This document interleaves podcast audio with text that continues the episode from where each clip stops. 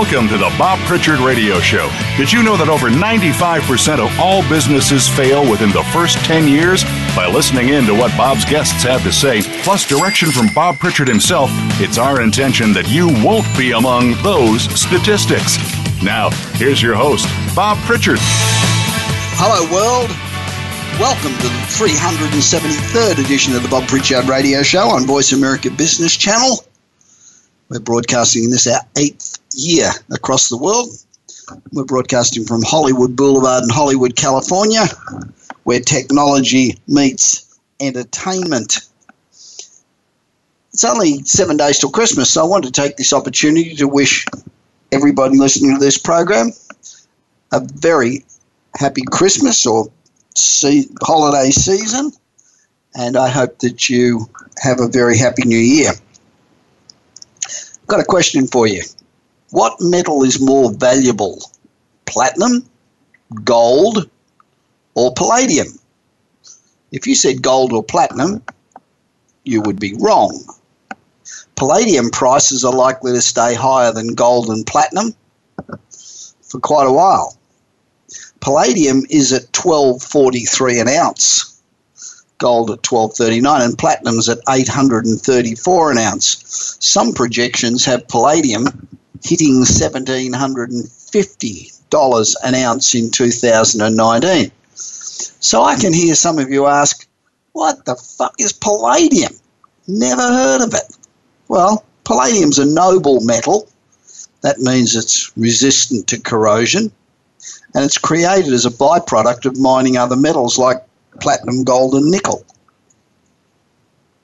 Now, for decades, um, gold miners thought that that silvery substance that formed in the sides of mine shafts was just useless, worthless. But the chemical properties of palladium are unusual. When palladium reacts with a car exhaust, for example, it converts harmful carbon monoxide into much less harmful carbon monoxide. So, when the US first started mandating tailpipe emission standards in the 1970s, the market for palladium began to grow. And today, 80% of the world's palladium is used to make catalytic converters. Now, thanks to all the governments around the world that are making emission standards tighter and tighter and uh, make manufacturers produce cleaner cars, demand for palladium has skyrocketed over the last eight years. Now, if you add to that the fact that recent labour problems in South African mines have led to decreased palladium availability, this has caused palladium prices to increase more than 50% just in the last four months, despite the flat prices of other precious metals. the end of 2018, palladium demand is expected to outstrip supply by 1.2 million ounces. Last week, the largest palladium producer in the world announced that it's going to invest $12 billion in palladium mining over the next five years to try and alleviate the shortages. So, that being said, palladium's high price will be short lived. Since palladium's price is tied to the demand for gas guzzling cars, cars, the rapid rise in the production of electric cars will cause palladium prices to eventually fall. You know, gold's a winner for a reason. It's enjoyed industrial, financial, and aesthetic applications that make it valued. It has remained valuable even during economic slumps. But before gold takes its mantle back in the next few years, palladium will continue to lead the way.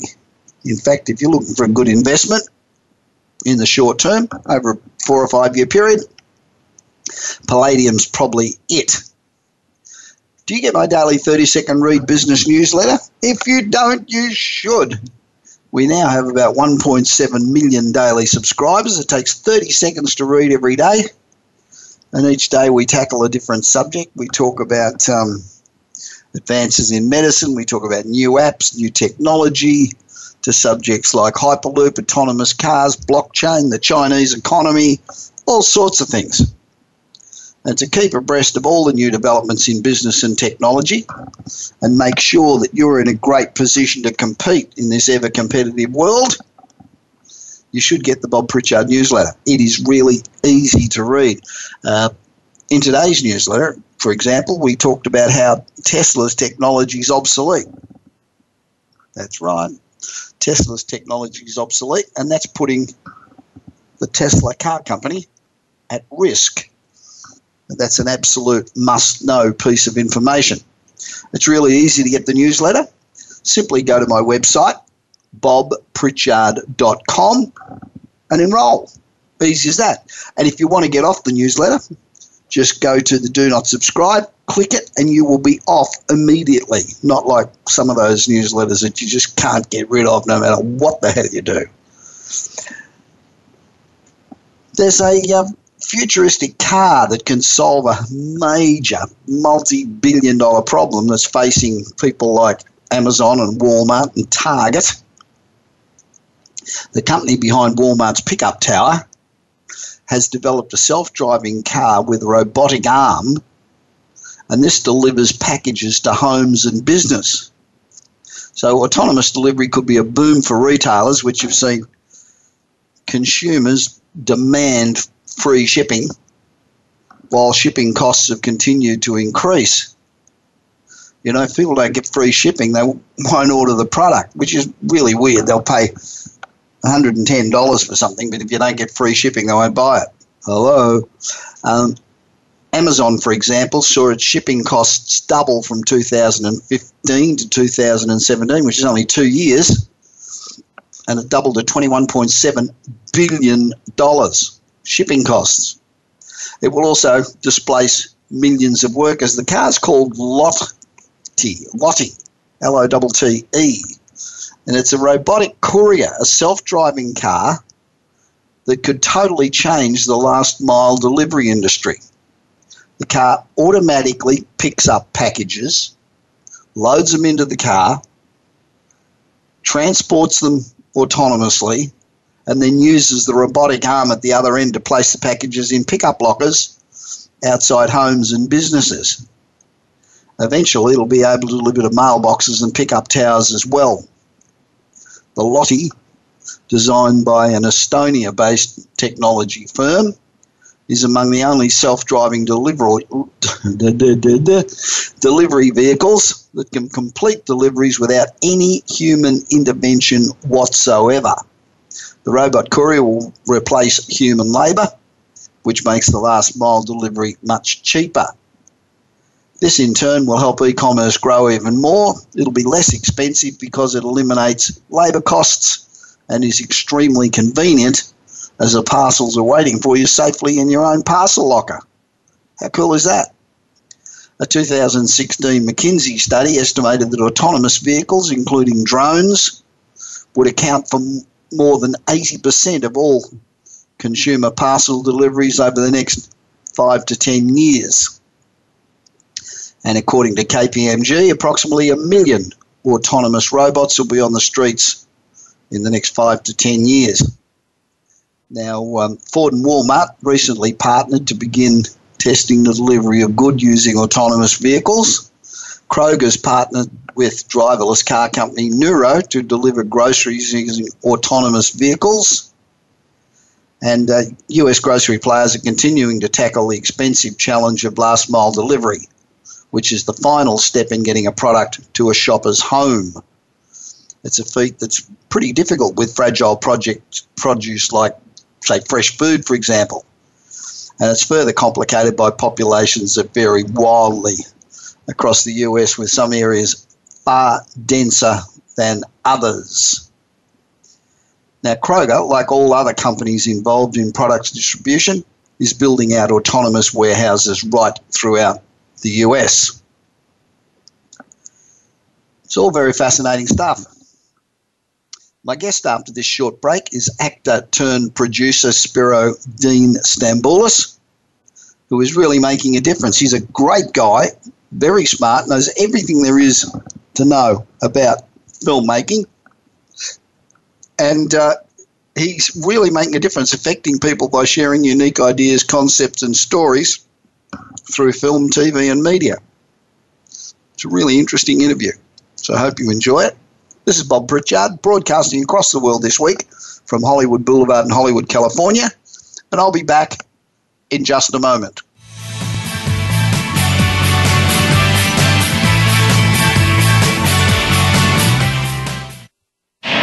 Do you want your business to achieve results you never thought possible?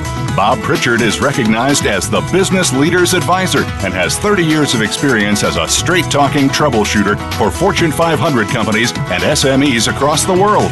Whether you need a checkup across all departments of your business or simply want to improve marketing, advertising, performance measurement, or some other area, Bob Pritchard will work his magic so you can blow away your competition. Bob Pritchard is also one of the most in demand speakers in the world. Over 1,500 clients on five continents and countless standing ovations are a testament to how he changes the fortunes of business. Pick up Bob's new book, Kick Ass Business and Marketing Secrets, at your nearest bookstore or visit Bob's website at www.bobpritchard.com. Remember, if you want to be successful, call Bob Pritchard now. Worldwide phone numbers and more information can be found at bobpritchard.com.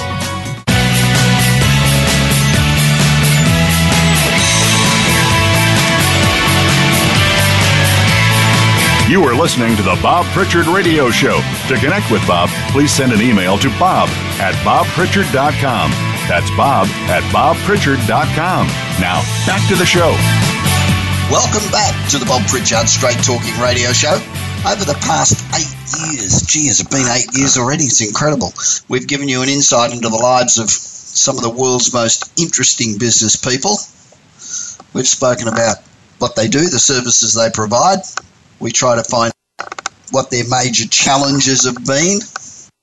And I guess underneath all, what we try to do is find out what it is that makes them tick. It's very hard to be successful. Only about 2% of startup businesses succeed. So 98% fail. So what do the 2% do that the 98% don't do? And today we're going, you know, we talk about, we talk to a variety of industries, and today we're going to talk to someone who's in the film business. And this, it's probably around about the same figures. Of every 2,000 actors, there's probably one that's making a dollar. And for every 2,000 producers, there's probably only a handful that are making a dollar. So it's a very tough racket. And particularly in Los Angeles, where every person you meet is somehow in, in the film and television business. I mean, they usually working as a car park attendant or a waiter or something, but when you ask them, they're in the film business. They're just waiting for that big break. And you know, it's said that if you love what you do, you'll never work a day in your life, and that's true. And uh, for actor turned producer Spero Dean Stamboulis, this truism's defined 20 plus years bridging big screen business with a penchant for people. He's a really interesting guy. I met him at Metal. You, often hear me talking about metal, and I think I've interviewed about 140 metal people or something on this show over eight years. And uh, he's a really easy guy to talk to. He's smart. He's nice. He's a good guy. And uh, his affinity for engaging individuals and telling stories and connecting resources has led organically from his first love, which is acting, to a robust TV and film production career. So he's gone from being an actor to a producer. And Spero said he didn't realise the things that he'd been doing all his, all his life were a job. So that's the true definition of do what you love and you'll never work. Spero's company, SDS Pictures, is really making a difference. It's affecting people by sharing unique ideas and concepts and stories through film, TV, and media in general. He helps people find their inner voice as well as helping them to express themselves and how to share it with the world, which is what we all try to do. SDS Pictures develops and produces quality projects and consulting, consulting to filmmakers on how to make a project from start to finish. As I said, Spiro's a great guy. We had a big chat at Metal, and uh, I really enjoyed it. So I thought I'd invite him on the show. So, hi, Spiro. Welcome to the Bob Pritchard Radio Show. You are being heard right across the world.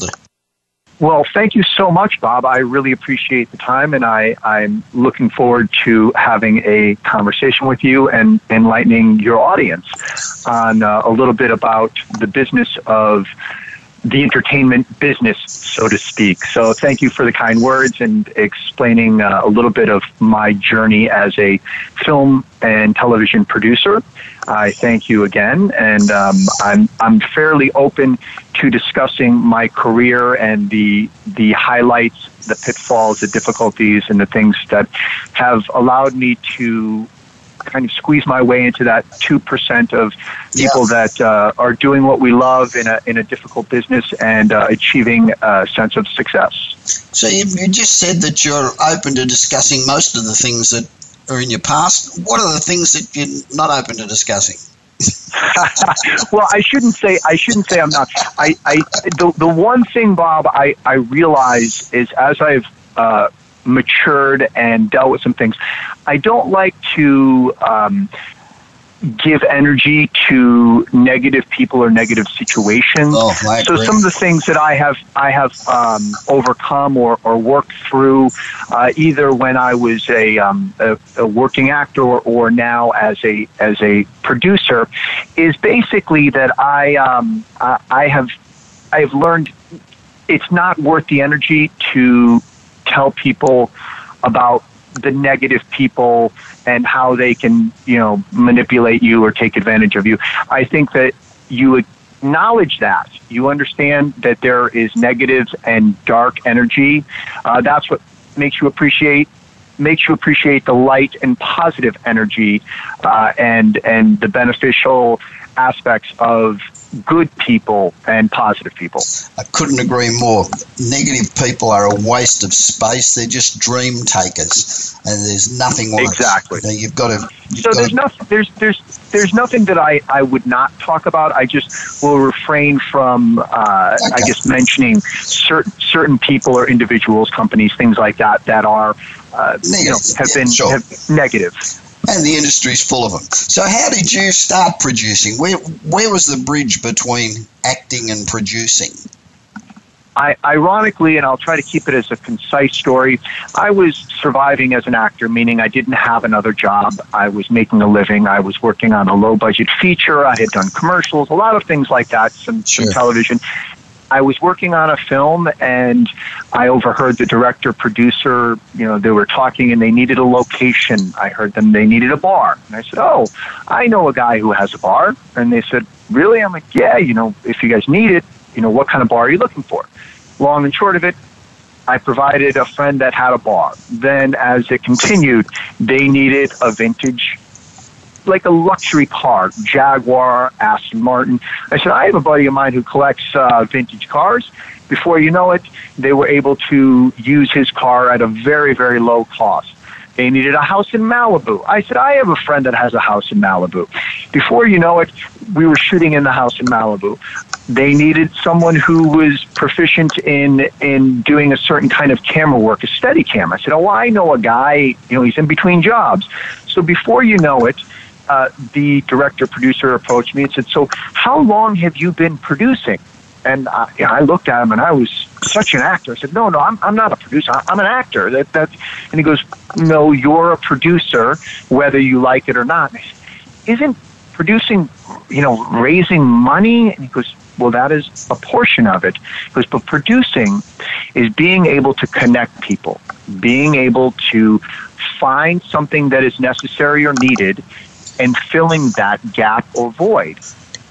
And I said, wait a minute, I've been connecting people ever since I was a, a little kid. My friends, hey, you need. So at that point, I realized, wait a minute, I've, I've been producing, and I didn't even know what producing was. So that was the first real hit in the head, and before you know it, uh, the universe starts providing opportunities and either you're open to seeing them or not. But I sure. I saw them and um, did my first short film. Uh, went back to that same director producer, uh, said, "Hey, I'm thinking about doing a feature." He gave me some guidance, and um, I took that and and basically you either you know you either swim or you sink, and I um, I took to it. It was a very swimming. natural. Yes, I'm still swimming and and and, and, and starting to starting to actually uh, make some real headway. So that's that's an exciting part of it. I, one of the things that you get asked all the time, and uh, you know most of the people that listen to this program out in the world don't know that much probably about the film and television industry. Um, can you explain to us the difference between producing and directing? Absolutely. Uh, and a lot of people do not know it, even No, people in the business. So, directing is primarily seeing the vision of the story and executing it as far as working with a cinematographer to line up the shots, then also to help procure the actors to execute the story that is being shown on either film or TV. They are directing the people in front of the camera. Yep. Very rarely do they deal with anything behind the camera. That is where the big separation is. Producing is usually all behind the camera, dealing with all the essentials of making the actual movie. Usually, producers either work concurrently or hire the director. They're the ones that get the project, whatever it is, if it's a television script or a commercial or a movie, they get that. They then start to build all the pieces. They either raise the money, they option the script, they build a team, they work on the locations, they work on the story, and producing is is more more multifaceted. Directing is more straightforward. And uh, the producer's job is to basically make sure that the director has all the instruments and tools to be able to execute telling the story and his vision. Most directors, uh, I, I seem to know a lot more directors than I do producers. Um, but most of the producers that I know seem to spend most of their life trying to raise money. yes, yes, that is that is one of the one of the uh, I guess difficulties or pitfalls of producing It's is raising. it, it is it is indeed. I think for no matter what you do, raising money it seems to be something that is is a constant evolving and changing difficult process. Uh, producing that is part of producing. Producing is not only raising money. Sure. Uh, it also there's producing that you bring in equipment team, uh, you bring scripts, you bring uh, projects. You also do a lot of the logistics of the project. But finding the money is definitely one of the large things because if you don't have money, you really cannot move forward on a project until the funding is in place. Yeah, it's, it's interesting because filmmaking really is no different than an entrepreneur. We get a hell of a lot of entrepreneurs listening to this program. Um, in fact, probably 50% of our audience are entrepreneurs. And uh, it's really the same thing. You know, the, you're raising money, you're bringing all the elements together, you, you're sort of balancing it all out. You, you're really the, the um, choir master, if you like. And uh, so it's not that much different. So when you decided to be a producer, how did you raise that first money that you needed? Well, ironically, uh, I have I have now uh, done two television pilots, and I have also worked on commercials, and have done nine feature films. Right. Out of those nine feature films, only two of them have I been required or have actually raised funding for. Seven of the nine were projects that needed my skill set as far as a producer, meaning bringing a team together, Right. executing all the other things. But as far as the two projects that I did raise the money for, uh, it it was uh, very challenging. But what I believe is if you have the correct project and you know how to, I guess, explain how you plan on executing it and also giving a you know an ROI or a return because Yeah, again sure. investing in movies is is a risky is a is a risky venture but what I will say is it's a risky venture if you do not plan. That's like saying well I'm going to buy a house. Well you need to do all the legwork. You have to make sure that whatever house you're buying wherever you're buying it makes sense fiscally and also for the future. So when raising money, one of the big factors is basically being able to convince people that your movie, your plan, is better than 75% of the ones out there because approximately 65 to 70% of films are the ones that are losing money or breaking even. Now, with that being said, that's not a very good uh, ratio. So, again, the movies that I did raising the money, I made sure that everyone knew that the way I was executing it was going to be far more beneficial for an ROI than other projects out there. Yeah. Uh, so, so that's that. In that plan itself is one of the ways to do it. Now, as far as raising money, you know what? There's no one way. No, it's kind of right. it's it, it it it really is true. It's one of those things where, you know, someone could just run into somebody that happens to have uh, money. You could also have basically a, a, a somebody who is financially stable or is beyond where they need to be, and they need a write off. It could be it could be somebody who wants to uh, get in the limelight, so to speak, or try Yeah. to cross pollinate what their investor investments are. It's like, hey, I'm going to buy mutual funds. I'm going to buy stocks. I'm going to buy real estate. I'm going to take a portion of my money and put it into something that may have a really great upswing, but is probably risky. Uh, Sure. so so there's a lot of different ways that that can can be I guess there's a lot of different ways to skin a cat.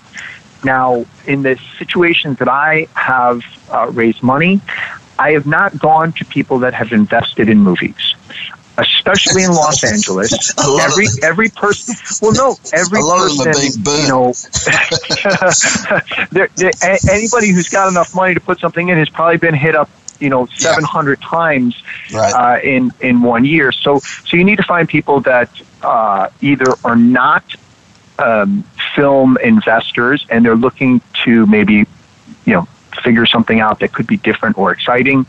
Uh, there's a lot of different secrets, but I would say stay out of Los Angeles and and look and look at other people that aren't as jaded by the film and entertainment industry that might find the excitement of making a movie, which is kind of a, a different kind of thing. Now, for me, I I got a lot of my money out of Los Angeles, but they were not people that invested in movies. Yes. They invested in me as a person because they knew my integrity. They also knew that I put skin in the game. The two movies that I raised money for, I put my own money in. And if you read any book that says, hey, how to make a movie, it says, don't put your own money in. Yeah. Well, if you don't put your own money in, how can you then ask somebody to trust you if you're not willing to trust yourself? Sure. I, think a couple of things that people listening to this program probably don't realize. Firstly, that if you make a movie through a studio, one of the major studios, your chances of making any money are about nil because even if the film takes a billion dollars, the studios very seldom will declare a profit. Um, I had a friend who went to Sony and he was a, an accounts guy, and he went to Sony, and he he um, got the budget from Sony for the for the film. and being, I laugh. I'm sorry, Bob. yeah, being an accountant, he went through every line, and he said, you know, ninety percent of the things they take money for and the deductions they make are all bullshit. You know, they're just simply a way of taking your profit and putting it in their pocket. And I think that's one thing. I think the other thing that people don't realize is that there are people in Los Angeles and probably elsewhere, that are prepared to put money into a movie providing they can be an executive producer. When you go to a movie and you see six executive producers, generally they had absolutely nothing whatsoever to do with the film except they put in money. So they get to walk down the red carpet, they possibly get to meet the star, and that's all they really want out of it. Both of those things are very, very, very accurate, which is why they're starting to show signs of more filmmakers making independent films because there's opportunities to mitigate the cost, which then mitigates the risk. Because if if I go to a studio, there's 20 people that are collecting paychecks and they're really not doing anything. Yeah, absolutely. now, they also do something, and uh, I'm not going to name any names, but most of these distributors or or as far as like we said these companies these larger companies that are making movies they do something that's called cross collateralizing yep.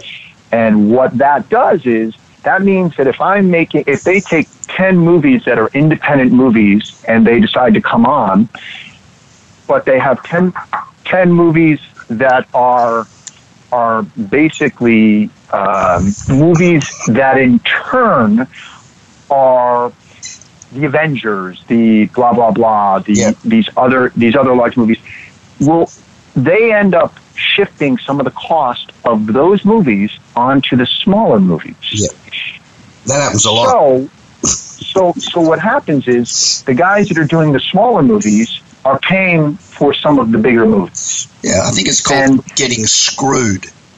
Yeah, yes, it is. It is, which which is ironic because one of the things that I do with one of my my my most recently released feature film was I approached the executive producers, the people that basically put the money in, and I said, "Hey, we have an opportunity to go with a large distributor." They're actually willing to give us money up front. Now, we had finished the movie, yep. but you still need to get your movie out there. Yep. Now, with that being said, how do you do it if you don't have a distributor? Well, it can be done, and more recently, it's becoming a little more common because these distributors say, We're going to give you this much money up front, which, unless it's more than what your movie costs, most likely that is all the money you will see. It's what's called a minimum guarantee. Yep. We will give you this up front, and then whatever we make, we're going to split 75 your favor, 25 our favor. And it seems to sound good until you end up realizing that the cost of the movie that they are marketing, advertising, blah, blah, blah, becomes very unrealistic, meaning that they say they spend much more than what they, they are actually, spending. Yeah. Now, if I want to go as a filmmaker to one of those people and say, I want to look at your books, which, you know, if you strike the deal correctly and it's in your contract, you can, they spent that money. They just didn't spend it on my movie. They spent it on another movie. Yep. On they and they take whatever they spent on some of those, and they take a, a, a fraction and put it onto mine, which makes my movie look like it's in the red. Yep. Which means that they are making money off of my movie, but they're charging me but you don't for get the to see cost it. of another movie. Yeah. So, so you don't get to see it. Yeah. Which is why these independent movies always seem to lose money, even if they cost, let's say, i.e., a movie costs a million dollars and it makes three million. You're like, well, that's a win. Well, not if the distributor says, listen, realistically, sorry, but we spent about 1.5 in marketing and advertising. And then the, well, theater, like, okay. the theater gets and 30, 40, exactly, 50%. Exactly. So that's where, you know, so for, for my most recent film that came out, we had an option to go that route and we opted against it. Yeah. Uh, because all that was was ego to have a big company represent the movie. I went to the investors and said, okay, well, here's our options. We can go with a big company, say our movie was distributed by this big company, take a portion of our funding up front, and hope that the movie blows the doors out and we get some more money. Or we take an independent route and we distribute the movie ourselves and we know whatever money we make will come back to us. Sure. And that was the route that we took. And um, it was a, it, it, it's still in the process, but it's a very interesting learning uh, process as far as how it's happening. And then on top of that, one of the things that's amazing is is that one thing I do realize in learning from that is you still need to have marketing and advertising dollars, but you know where all those dollars are going. Yeah, sure. Now, I'm I'm only on the periphery of the film and, and television business. I'm actually a chairman of a film company in Los Angeles, but um, people send me scripts all day long. They come in from all over the world. Mary McGillicuddy, who lives in some little suburb in Croatia, has written a script and they send it out. so, and what people don't realise is that 99.9% of these scripts never see the light of day. So, if, if I've got a script and I think it's pretty good and I take it to you, what are the criteria that you use to determine whether or not you're interested in um, taking this script any further? Well, Bob, first off, I will say this that a large, very large amount of the scripts that are submitted, written, are not good. No. Uh, and right. I don't mean to sound negative, but no, most of them are not. Yeah. And, and um, so that's really a key factor is having a good script. Now, there are, there are basically phases.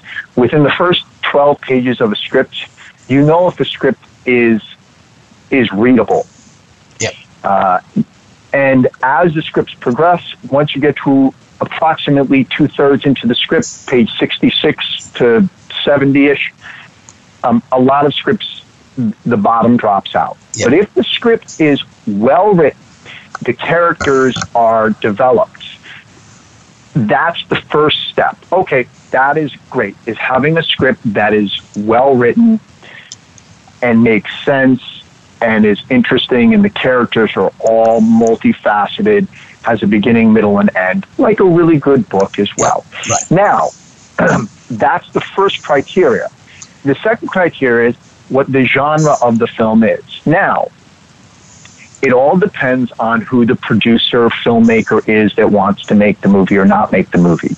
Because a script, if it's, you know, you have, you have comedy, you have drama, you have thriller, you have horror, you have action, you have family. Now the big market is the big faith based movies.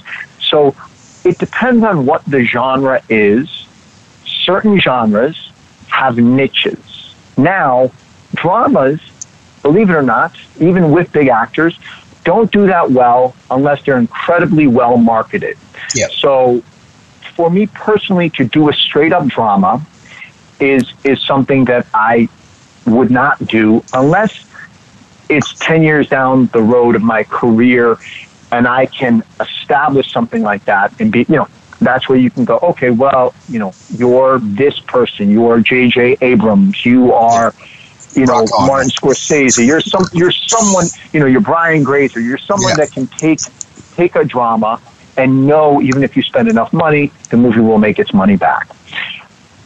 so the the genre where a lot of these independent filmmakers now are doing more of the horror or the thriller, and uh, comedies tend to not do well because you need to have big comedic actors, yeah. and those big comedic actors demand big comedic paychecks. Yeah. Uh, so, so as an independent filmmaker, I look at things that are high concept but they're contained. They have limited locations. They have things that aren't going to cost an enormous amount. I don't have, you know, car crashes and airplanes and subways and things like that. So if it's if it's if it's limited locations, a well crafted story, good characters for actors to be able to sink their teeth into. That's the thing that I go towards. So, most recently, the movie Warning Shot, which is the one that I said we self distributed, Yeah. that was a, a very, very well written script. It was a Nichols finalist, which is a big writing accolade. Sure. It also had limited locations. Most of the movie took place in a small town, on a farm, in a barn, in limited locations. It also had limited, multifaceted characters. The characters all had their own unique voices, and there were great opportunities for every actor to take one of those roles on and make it their own. It also was a contained thriller, meaning that it had thrilling elements. It was a hostage situation. It had a strong message behind the, the story itself. It had a larger story and then a smaller story. Yeah. And so, with that, that was something that excited me. But every filmmaker is different. I look at it as how can I change the world? How can I share a story that is exciting and compelling? How can I also make a movie that won't cost an arm and a leg, but will make money?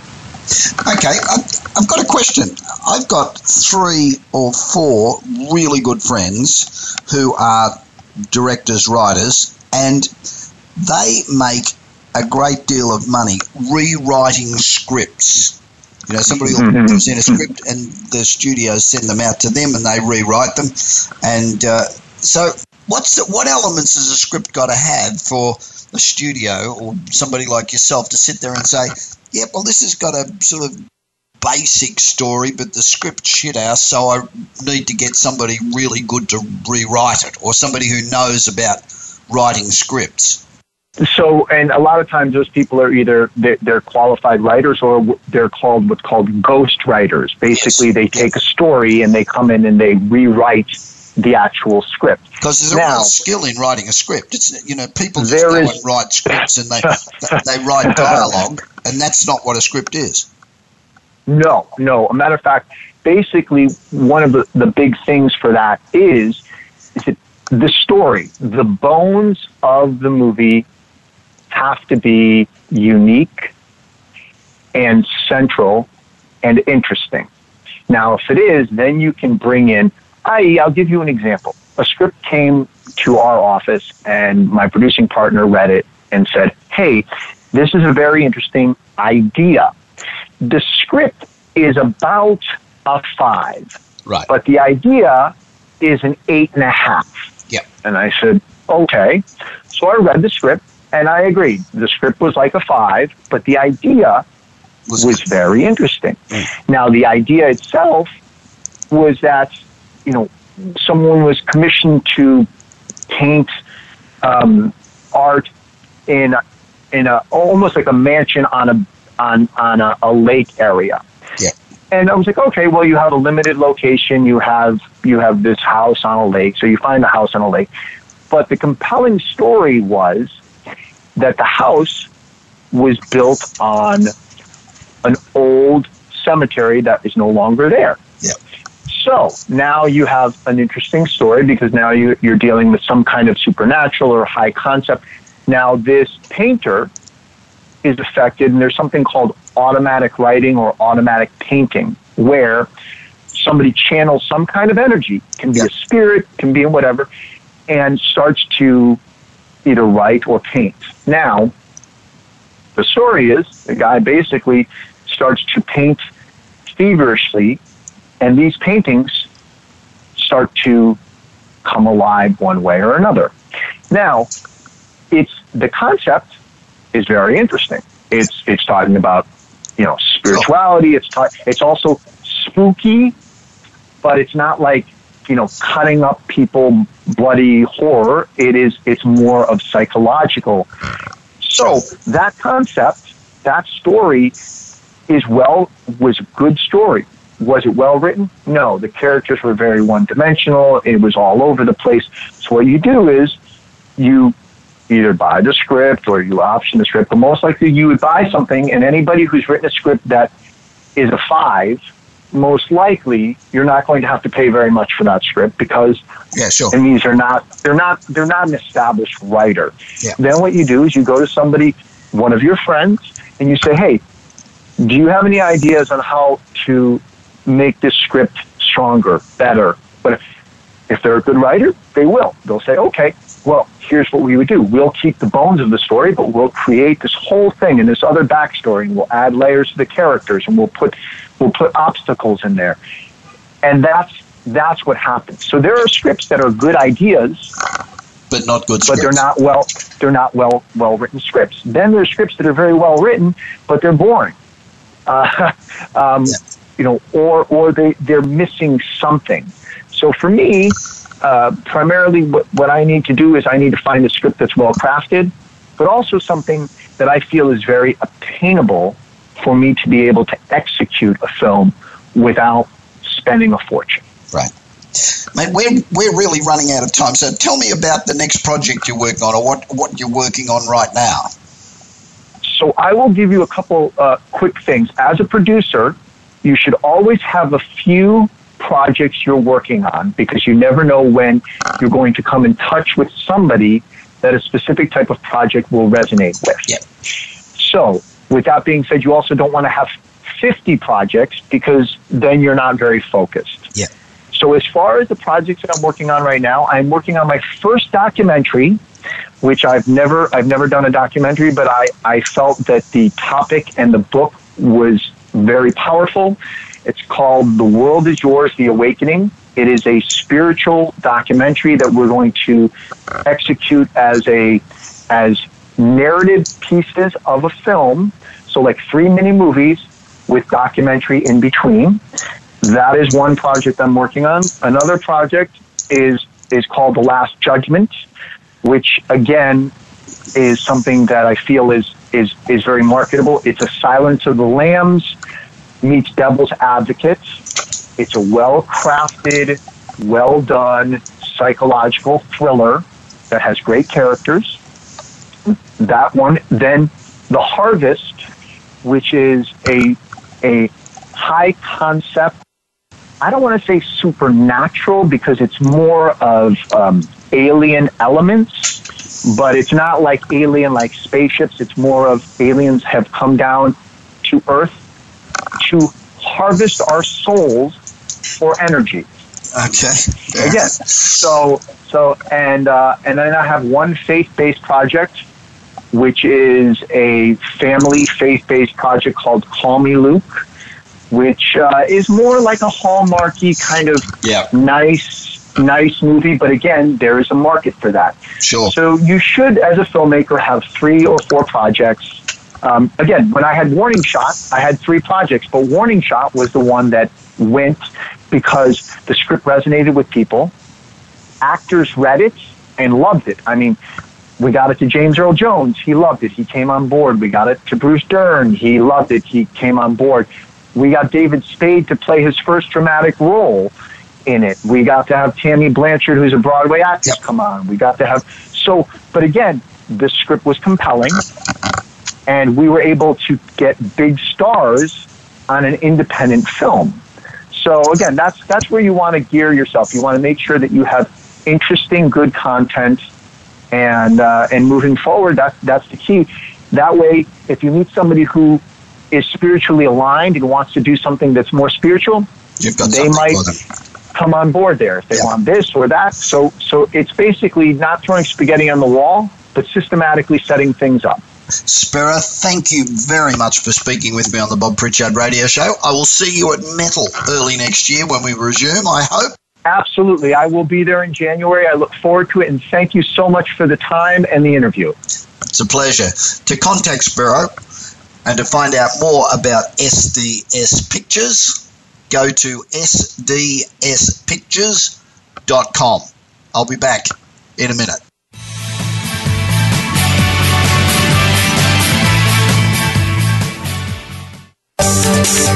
From the boardroom to you, Voice America Business Network.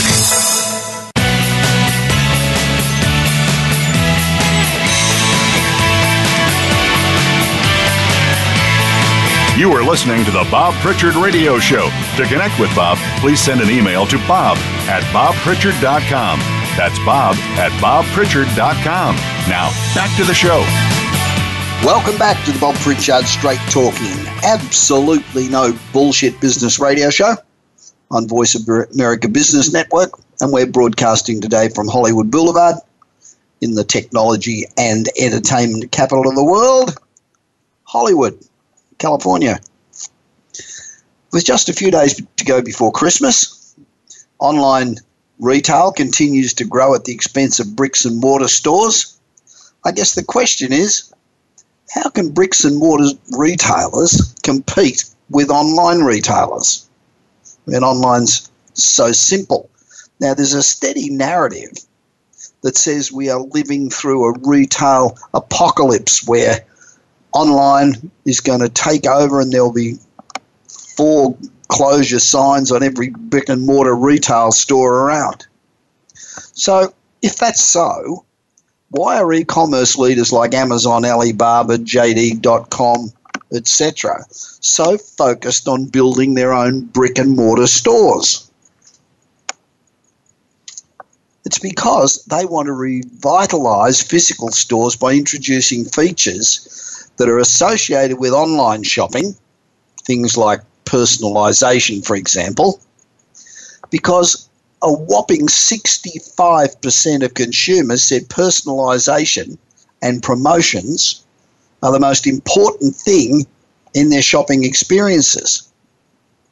And the reality is that 63% of millennials have made an impulse buy due to personalisation in the last 90 days.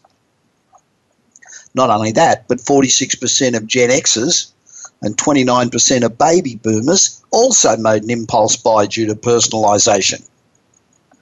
So, brick and mortar retailers have the same opportunity to reap the same benefits of personalisation that online retailers do. They just don't do it. You know, repeat visits and impulse purchases are everywhere online, but much less frequent in retail stores. So, retail stores need to invest in the right technologies and the right techniques to do so because they currently don't meet shoppers' expectations. I think one example is that 41% of consumers expect sales associates to know about their previous purchases. But hardly anybody's ever experienced that. Now, when you walk in, the store should know who you are, and instantly up on the screen should come your history. And just think if you walked up to the counter and they said, Oh, how did you enjoy that hat that you bought three weeks ago? That would be a great start. And the reality is that physical retail's personalisation is being outperformed by e commerce. But there are a stack of techniques and technologies available that can help retailers identify and track consumers in store. And then those techniques and technologies can be used to bolster their personalisation capabilities. There's also a whole bunch of different channels through which retailers can reach consumers with their personalised offerings in store. You can also use their mobile phones to contact them when they're at home, on the way to the store, while they're in store, offer them promotions. All those things are available, but bricks and mortar retailers don't use them. Consumers say that a personalised shopping experience can inspire loyalty and increases in spending, but brick and mortar retailers are not meeting consumers in store personalisation expectations. The nature of online shopping gives e commerce, obviously, an upper hand when it comes to personalisation, but physical retailers can close the gap in personalisation by identifying consumers when they enter, tracking them right through their journey, and using that information for promotions for individual individualized offerings, there's a whole bunch of things you can do. And to make the most of personalized offerings, retailers must consider how content is being presented to consumers in store and then what the strengths of each of the channels are. The reality is that if physical retailers fail to improve their in store personalisation, they risk losing even more sales and more market share to e commerce companies, both online and in store. There are lots of ways you can do it. In fact, when we come back in the new year, I'll talk about some of the ways that you can reach that brick and mortar retailers can actually reach customers everywhere from their home right through to the cash register. Now, remember, if you're not living on the edge, you're taking up too much space. Get out of the way, let somebody who wants to succeed get past you. It's easier and it's much more rewarding to do the impossible than it is to do the ordinary. Anybody can do the ordinary. 99% of people are ordinary. You don't want to be one of them. You want to be one of the special people. So if you're always trying to be normal, you'll always be boring. And you'll never ever know just how amazing it can be if you break out of the shell. So I hope you can join me again next Tuesday. It is Christmas night, so if you do join me, you'll be crazy. But I'll be here. We'll be broadcasting from our studio on Hollywood Boulevard. In the meanwhile, have a great week, a fantastic Christmas, and continue to be successful. Because the alternative to success really sucks. This is Bob Pritchard. You've been listening to the Bob Pritchard Radio Show. Please join us again next Tuesday at 8 p.m. Eastern Time, 5 p.m. Pacific Time on the Voice America Business Channel. Until then, enjoy another week of success in your business and your life.